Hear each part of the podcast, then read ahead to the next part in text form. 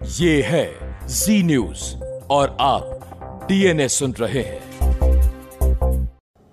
अभी काशी में हमने देखा कि आप तो भगवा पहनते ही हैं। प्रधानमंत्री ने भी भगवा पहना हुआ था और प्रधानमंत्री जब गंगा में स्नान कर रहे थे उन्होंने पूजा अर्चना की तो प्रधानमंत्री और मुख्यमंत्री दोनों भगवा में नज़र आए। ये अपने आप में एक बड़ी स्टेटमेंट थी। भगवा भगवा भारत की परंपरा का हिस्सा है। भारत की सनातन संस्कृति का प्रतीक है। जिसको भारत की परंपरा और भारत की संस्कृति पर गौरव की अनुभूति होगी, वह भगवा पहनने में संकोच नहीं करेगा। लेकिन जिसको भारत की परंपरा और भारत की संस्कृति पर गौरव की अनुभूति नहीं होती थी जो एक्सीडेंटल हिंदू हैं वे भगवा को सांप्रदायिकता के प्रतीक के रूप में देखते हैं। और ये एक्सीडेंटल हिंदू ही देश के लिए सबसे ज़्यादा खतरनाक है। और ये है कौन एक्सीडेंटल हिंदू? आप अखिलेश की तरफ़ इशारा कर रहे हैं। मैंने कहा ना ये वही लोग हैं। दूसरा काशी का मैसेज अपने आप में अद्भुत है। और मैं तो देख रहा था उस समय। कुछ चीज़ों को मैंने बहुत नज़दीक से वहाँ उस दिन देखा। वहाँ पर हज़ारों की संख्या में देश के सभी बड़े धर्माचार्य आए थे विद्वजन आए थे, समाज के अलग अलग तबके से समाज से जुड़े हुए लोग भी वहाँ आए थे। और पूरा देश और पूरी दुनिया देख रही थी उस कार्यक्रम को। नमामि गंगे परियोजना और Ganga action plan. Ganga action plan के बाद गंगा मैली की मैली रह गई थी बल्कि पहले से ज़्यादा मैली हो गई थी। मुझे याद है मैंने 2009 से लेके 12 के बीच में अपने कई कॉलिंग अटेंशन संसद में रखे थे गंगा जी की अविरलता और निर्मलता को लेकर के।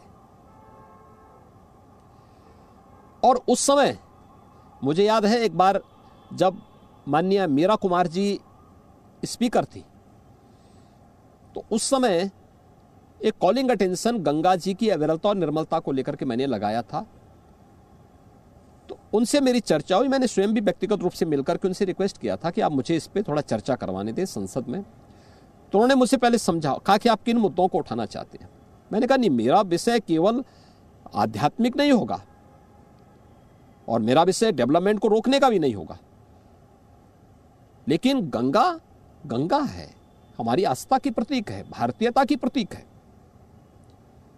और मुझे इन मुद्दों को, उन्होंने उसको अप्रिशिएट किया, उन्होंने कहा, नहीं, हम मौका देंगे। और मैंने उठाया था और तत्कालीन भारत सरकार के मंत्री ने मुझे जवाब दिया था संसद में इस बात को लेकर के कि हाँ गंगा एक्शन प्लान लागू होने के बाद, उन्नीस सौ छियासी के बाद से गंगा पहले से ज़्यादा मैली हुई है। प्रधानमंत्री मोदी जी 2014 में प्रधानमंत्री बनने के बाद उन्होंने नमामि गंगे परियोजना लागू की। 19 में प्रयागराज कुंभ हुआ। प्रयागराज कुंभ के पहले जिस भी धर्माचार्य ने जगत गुरु ने धर्माचार्य ने संत ने महामंडलेश्वर आचार्यगण आए थे श्रद्धालु जन आए थे 2014 के पहले जिस भी कुंभ में कोई आया होगा क्योंकि तेरह में कुंभ लगा था। मुझे याद है तेरह में मॉरिशस के प्रधानमंत्री जी आए थे कुंभ में प्रयागराज कुंभ में और वहाँ गंदगी देख करके गंगा की दुर्व्यवस्था को देख करके, वहाँ पे गंगा जी के जल को देख करके उसने दूर, उन्होंने दूर से प्रणाम करके कहा था कि क्या यही गंगा है? और वह चुपचाप वहाँ से निकल गए। उन्होंने कहा, मैं स्नान नहीं करूँगा। 2019 में भी कुंभ हुआ। और प्रधानमंत्री जी ने पहले हमें इस बात में कहा कि कुंभ होगा तो एक बात नोट करना। पहला संदेश स्वच्छता का होना चाहिए। कुंभ परिसर में भी और गंगा जी की निर्मलता को लेकर के भी। और केंद्र और प्रदेश सरकार ने सामूहिक प्रयास किया। अविरल गंगा, निर्मल गंगा की धारा को हम लोग प्रयागराज कुंभ के दौरान भी श्रद्धालु जनों को, संतों को उपलब्ध करवाए थे। ठीक? और फिर काशी विश्वनाथ धाम के उद्घाटन के समय प्रयागराज कुंभ में भी प्रधानमंत्री जी ने संगम में स्नान किया था। जी। स्नान करने के बाद आपने देखा होगा प्रधानमंत्री जी ने स्वच्छता कर्मियों के पाँव प्रक्षालन किए थे। क्या किसी प्रधानमंत्री जी ने कभी सबसे नीचे पायदान पर बैठे हुए किसी ऐसे कर्मी को सम्मान देने का काम कभी इससे पहले हुआ? कभी नहीं हुआ। देश के लिए अद्भुत घटना थी। अद्भुत घटना थी वो। जी बिल्कुल और पूरा देश उस घटना को देख करके अभिभूत हुआ था, आह्लादित था। देश के प्रधानमंत्री, मोदी जी जैसा लोकप्रिय नेता, सफ़ाई कर्मियों के पाँव प्रक्षालन का काम करे, अद्भुत घटना थी।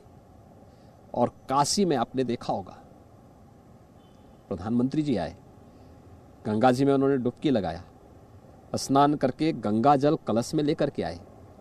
भगवान शिव का अभिषेक किया और अभिषेक करने के बाद फिर श्रमिकों के ऊपर पुष्प वर्षा करके उन्हें सम्मानित किया।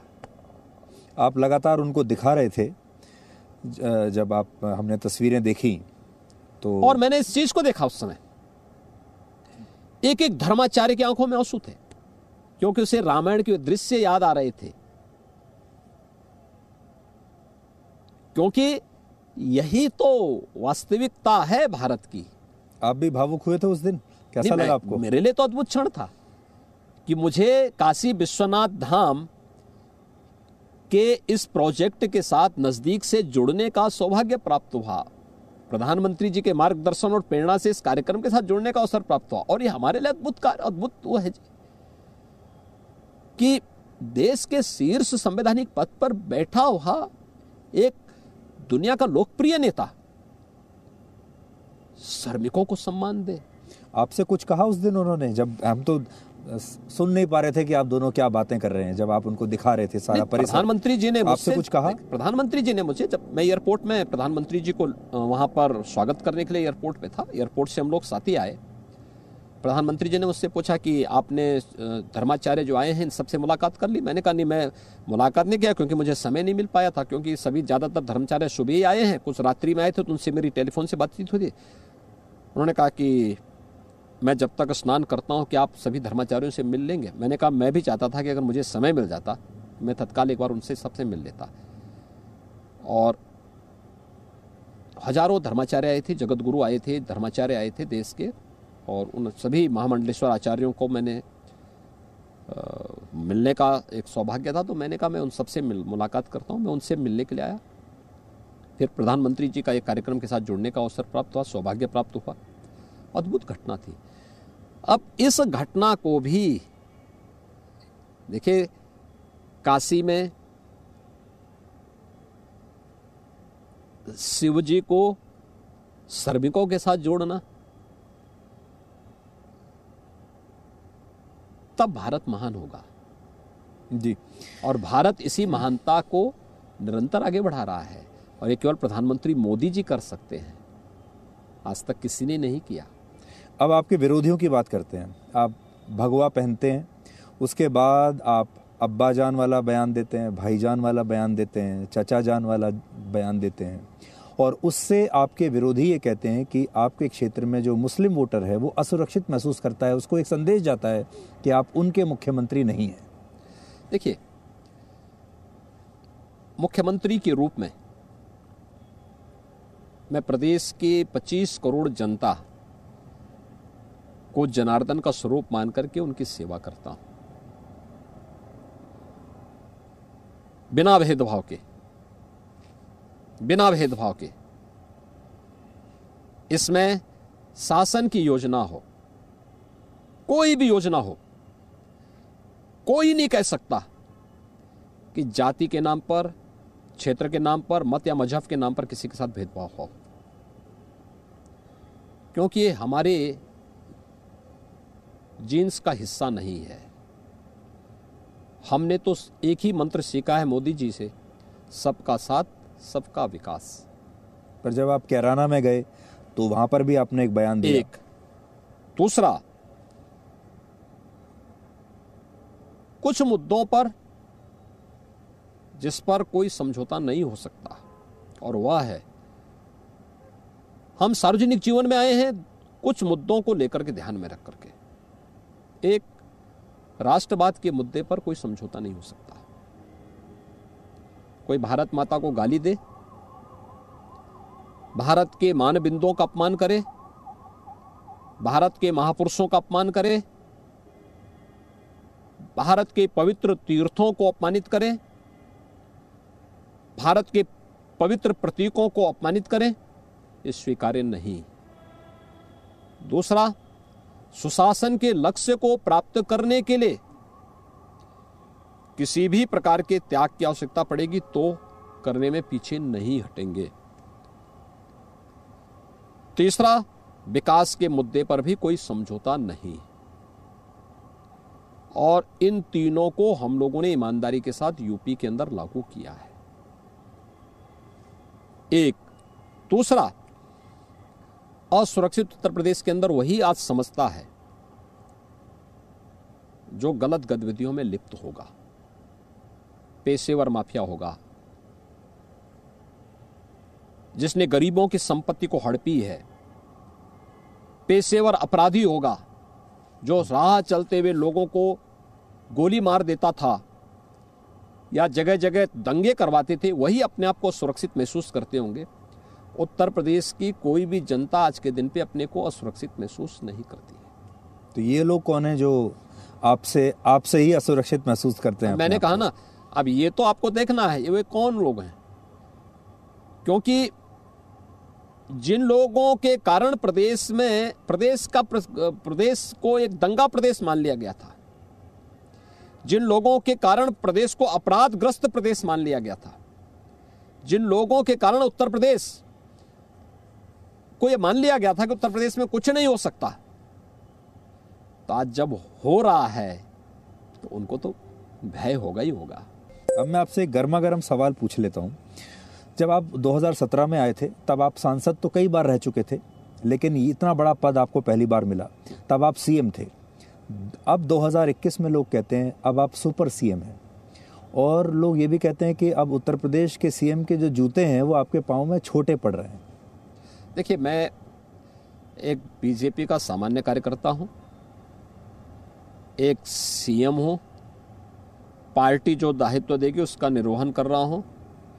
एक विचार परिवार के साथ जुड़ा हुआ हूँ। राष्ट्रवाद सुशासन और विकास के लक्ष्यों को आगे बढ़ाने के लिए एक छोटा सा विनम्र प्रयास कर रहा हूँ। बाकी इसके अलावा मेरी कुछ भी अपनी वो नहीं है। क्योंकि बीजेपी में अब हम देखते हैं कि आपका स्टेटस बाकी मुख्यमंत्रियों के मुकाबले थोड़ा बड़ा है। बाकी लोगों को बड़ी बैठकों कोई छोटा कोई बड़ा नहीं है। सभी एक परिवार के हिस्से हैं। परिवार बीजेपी एक परिवार है। बीजेपी वंशवादी पार्टी नहीं। बीजेपी परिवारवादी पार्टी नहीं। बीजेपी जातिवादी पार्टी नहीं। बीजेपी का अपना एक परिवार है और इस परिवार में कोई छोटे बड़े का भेदभाव नहीं है। सभी लोग एक समान भाव के साथ पार्टी के वैचारिक मुद्दों को लेकर पार्टी की नीतियों को लेकर पार्टी के आदर्शों को लेकर के कार्य करते हैं और अपने इन मूल्यों को लेकर के पूरी प्रतिबद्धता के साथ कार्य करते हैं। दूसरे शब्दों में फिर पूछता हूँ क्या बीजेपी की जो अपनी राजनीति है या स्कीम ऑफ़ थिंग्स हैं उसमें आप बाकी मुख्यमंत्रियों से ज़्यादा उपयोगी हैं? क्योंकि आपको स्टार प्रचारक के तौर पर भी ले जाया जाता है आपको पश्चिम बंगाल भी ले जाया जाता है। मुख्यमंत्री हर मुख्यमंत्री और हर नेता उपयोगी है। और हर व्यक्ति अपने अनुसार कंट्रीब्यूशन करता है। हर व्यक्ति करता है। ये केवल मैं ही नहीं करता हूँ। अभी उत्तर प्रदेश में चुनाव होंगे सभी राज्यों के मुख्यमंत्री भी आएँगे। किसी अन्य राज्य में होगा तो हम लोग भी जाते हैं। क्या आप अपनी ब्रांडिंग एक राष्ट्रीय नेता के तौर पर कर रहे हैं? नहीं। मैं अपनी कोई ब्रांडिंग नहीं करता हूँ। मैं अपने को एक सामान्य नागरिक के रूप में मानता हूँ और एक सामान्य योगी के रूप में अपनी दिनचर्या को आगे बढ़ाता हूँ। क्योंकि योगी जी आप अभी बहुत युवा हैं उनचास साल के हैं। और बीजेपी में क्या भारतीय राजनीति में सबसे युवा नेताओं में से आप एक हैं? यानी अभी आपकी पारी बहुत लंबी चलने वाली है। तो क्या आप उत्तर प्रदेश के अलावा केंद्र में भी अपनी कोई भूमिका देखते हैं आगे देखिए मैं अपनी भूमिका कहीं नहीं देखता हूँ। मैं केवल लोक कल्याण के पथ का एक छोटा सा पथिक हूँ और इसी पथ पर इसी भूमिका के साथ लोक कल्याण और अध्यात्म दोनों को मिलाकर के आगे बढ़ने में विश्वास करता हूँ और अपनी भूमिका से संतुष्ट हूँ। ये सवाल आपको अनकंफर्टेबल कर देता है। मुझे कोई अन, मैं कभी अपने को अनकंफर्टेबल महसूस नहीं करता। जी। ये जो लाल टोपी का मुद्दा आया और प्रधानमंत्री ने भी लाल टोपी के बारे में टिप्पणी की तो लाल टोपी को लेकर आपको ये क्या खतरे का सिग्नल आपको दिखाई देता है आपके लिए? या लाल टोपी आपको सिर्फ़ महज एक रंग दिखाई देता है? तो लाल टोपी को आप किस तरह से लेते हैं? देखिए लाल टोपी हमारे लिए कोई खतरा नहीं है, लेकिन प्रदेश के नागरिकों के लिए खतरा ज़रूर बना रहा। है आज भी आप देखेंगे। एक कॉमन मैन से पूछिए आप। आपके रिपोर्टर निकल रहे हैं, प्रदेश के अंदर जगह जगह निकल रहे हैं, और किसी गाँव की महिला से पूछिए। किसी सामान्य नागरिक से आप पूछ लीजिए, जिसका राजनीति से कोई लेना देना नहीं लाल टोपी के बारे में उनकी धारणा क्या है? वो अपने आप बता देगा। वो हमसे पूछने की आवश्यकता नहीं। एक छोटे से बच्चे से लेकर के स्कूल जाने वाले बच्चा या बालिका से लेकर के और किसी भी अन्य नागरिक सामान्य नागरिक का जिसका किसी राजनीतिक दल से कोई संबंध नहीं उनसे अगर आप पूछेंगे वो आपको बता देगा कि लाल टोपी का मतलब क्या है। कोई भी उस लाल टोपी को सज्जनता ईमानदारी और शिष्टाचार की दृष्टि से नहीं देखता लाल टोपी वालों के ऊपर आजकल इनकम टैक्स के छापे पड़ रहे हैं। और अखिलेश यादव ये कहते हैं कि मुख्यमंत्री जी दिन भर हमारा बैंक अकाउंट चेक करते रहते हैं और शाम को हमारा जो फ़ोन टैपिंग करते हैं वो शाम को हमारी रिकॉर्डिंग सुनते हैं रात को। देखिए 25 करोड़ की जनता की सेवा करते करते यहाँ तो फुर्सत नहीं मिलती। यहाँ पहले दिन से मैंने 19 मार्च 2017 को शपथ लिया था और 19 मार्च 2017 से लेकर के अब तक। प्रतिदिन 16 से लेकर 20 घंटे तक कार्य करता हूँ। अलग अलग उस पर कार्य करता हूँ।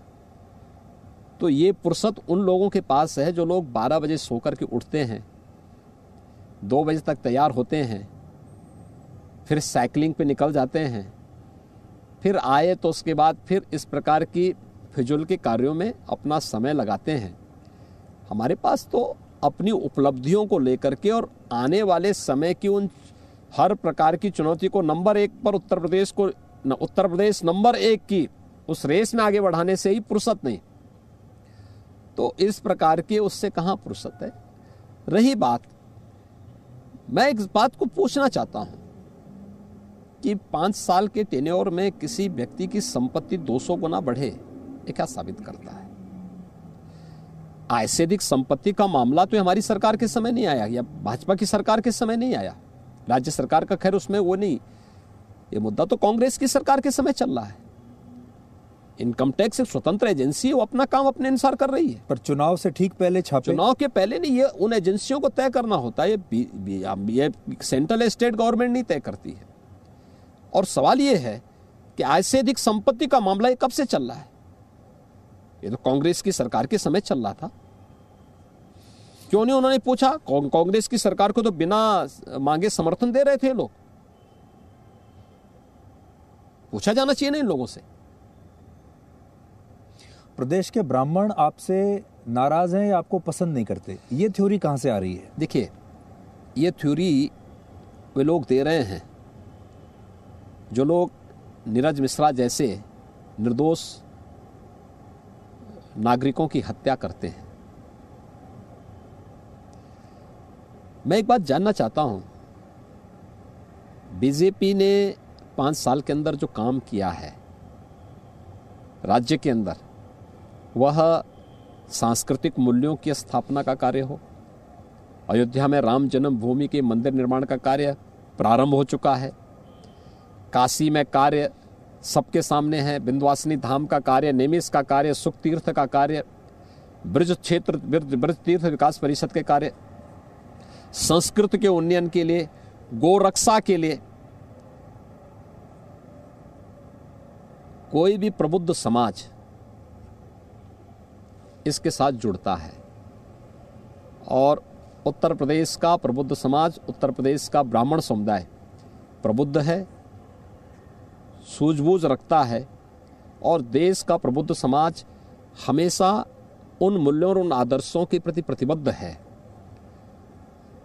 पेशेवर अपराधियों से हमेशा घृणा करता है और आगे भी घृणा करेगा। जी तो यानी उनका जो डर है वो आप आपको लगता है कि अनुचित है जो उनकी नाराज़गी है अनुचित है अगर है तो?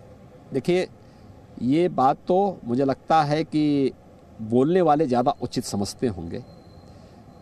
मैं राजनीति में पिछले 25 सालों से हूँ और 24-25 वर्षों में मैंने बहुत नज़दीक से देखा है उत्तर प्रदेश की राजनीति को। बहुत नज़दीक से मैंने महसूस किया है। आपके दो और प्रतिद्वंदी हैं। एक है मायावती और दूसरी है प्रियंका गांधी वाड्रा। इन दोनों का आकलन आप कैसे करते हैं? अखिलेश यादव, या आप मानते हैं कि अब लड़ाई जो सीधी आपके और अखिलेश यादव के बीच में है? देखिए, मुझे लगता है कि आप लोगों का एनालिसिस फिर उसी प्रकार से गलत साबित होगा जैसे 2019 में गलत साबित हुआ था। और मुझे लगता है कि जब जमीनी धरातल पर राजनीतिक विश्लेषक नहीं होते हैं, क्लब कल्चर और किसी अपने रूम में बैठ कर के इन पर चर्चा आप लोग करते हैं तो हमेशा गलत साबित होती है। मुझे लगता है कि इसका पक्ष दूसरा ही होने जा रहा है। और 19 की पुनरावृत्ति की तरफ़ कहीं प्रदेश न चला जाए। तो ये योगी वर्सेस ऑल होगा या योगी देखिए ये बीजेपी वर्सेज ऑल होगा। और ऑल में कौन आता है? ये नंबर दो और नंबर तीन की लड़ाई किन के बीच में है? ये प्रदेश की जनता। मुझे लगता है कि नेताओं की और उन पार्टियों की कारगुजारियों को देख करके अब तक तय कर चुकी होगी। आपका कोई अंदाज़ा है कि इस बार आप कितनी सीट जीत सकते हैं? भारतीय जनता पार्टी 325 प्लस जीतेगी उत्तर प्रदेश के अंदर। अपने सहयोगियों के साथ जीत करके आएगी इसमें कोई संदेह नहीं होना चाहिए। पर इतनी तो आपने 2017 में भी नहीं जीती थी। मैंने क्या कहा? 2017 में भी भारतीय जनता पार्टी ने अपने सहयोगियों के साथ 325 सीटें जीती थी। जी। लेकिन अ, इस बार हमने ये देखा कि 2017 में जो आपका जो रणनीति थी, आपने एक बड़ा गठबंधन बनाया। वैसा ही गठबंधन अखिलेश बनाने की कोशिश कर रहे हैं इस बार। और उनका जो गठबंधन है, उसमें उनके, उनकी बास्केट में ज़्यादा फूल दिखाई दे रहे हैं। देखिए, हर राजनीतिक दल को अपने अनुसार गठबंधन करने की पूरी स्वतंत्रता है। 2000 देखिए, समाजवादी पार्टी पहली बार गठबंधन नहीं कर रही है। ये गठबंधन पहले भी हुए हैं। 2017 में हुए थे। दो लड़कों की जोड़ी ने गठबंधन बनाई थी, बनाया था। 2019 में भी वो और बबुआ ने गठबंधन किया था, महागठबंधन था। तब तो आप लोगों के आंकड़े और ही थे। क्या हुआ उसका? आखिर रिज़ल्ट क्या निकला? ज़ीरो प्लस ज़ीरो ज़ीरो ही होगा। मुझसे लिख के ले लीजिए।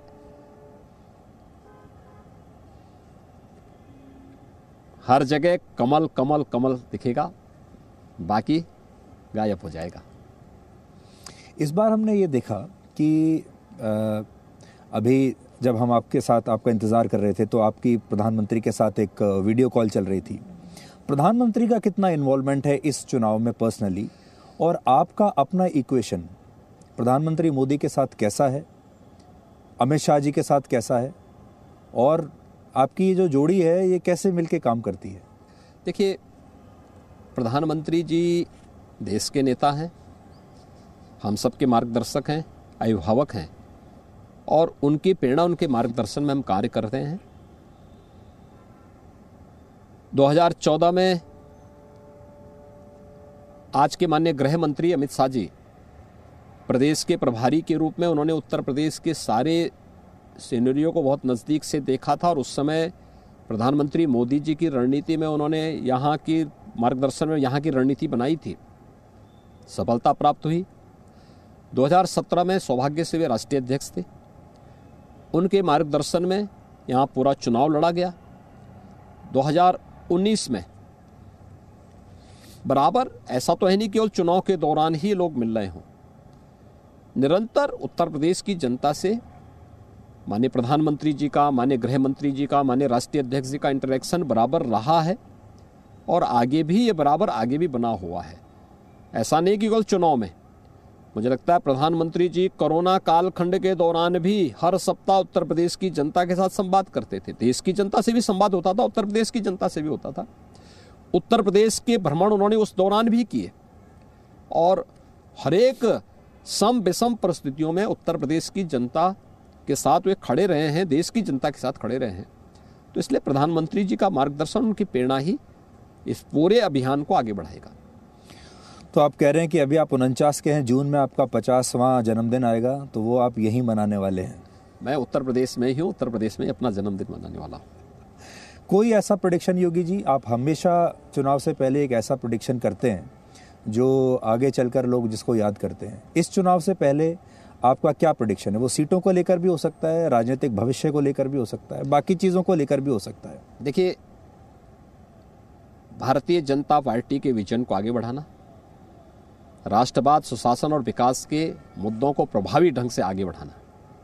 लेकिन चुनाव के बाद आप लाल टोपी को कहाँ देखते हैं? अखिलेश यादव को मायावती को प्रियंका गांधी वाड्रा को इनका मैं क्या भविष्य मैं तय करूँगा जनता उनका फैसला स्वयं तय कर लेगी। बट आपको कुछ दिखाई दे रहा है अभी से? हाँ मैं जानता हूँ।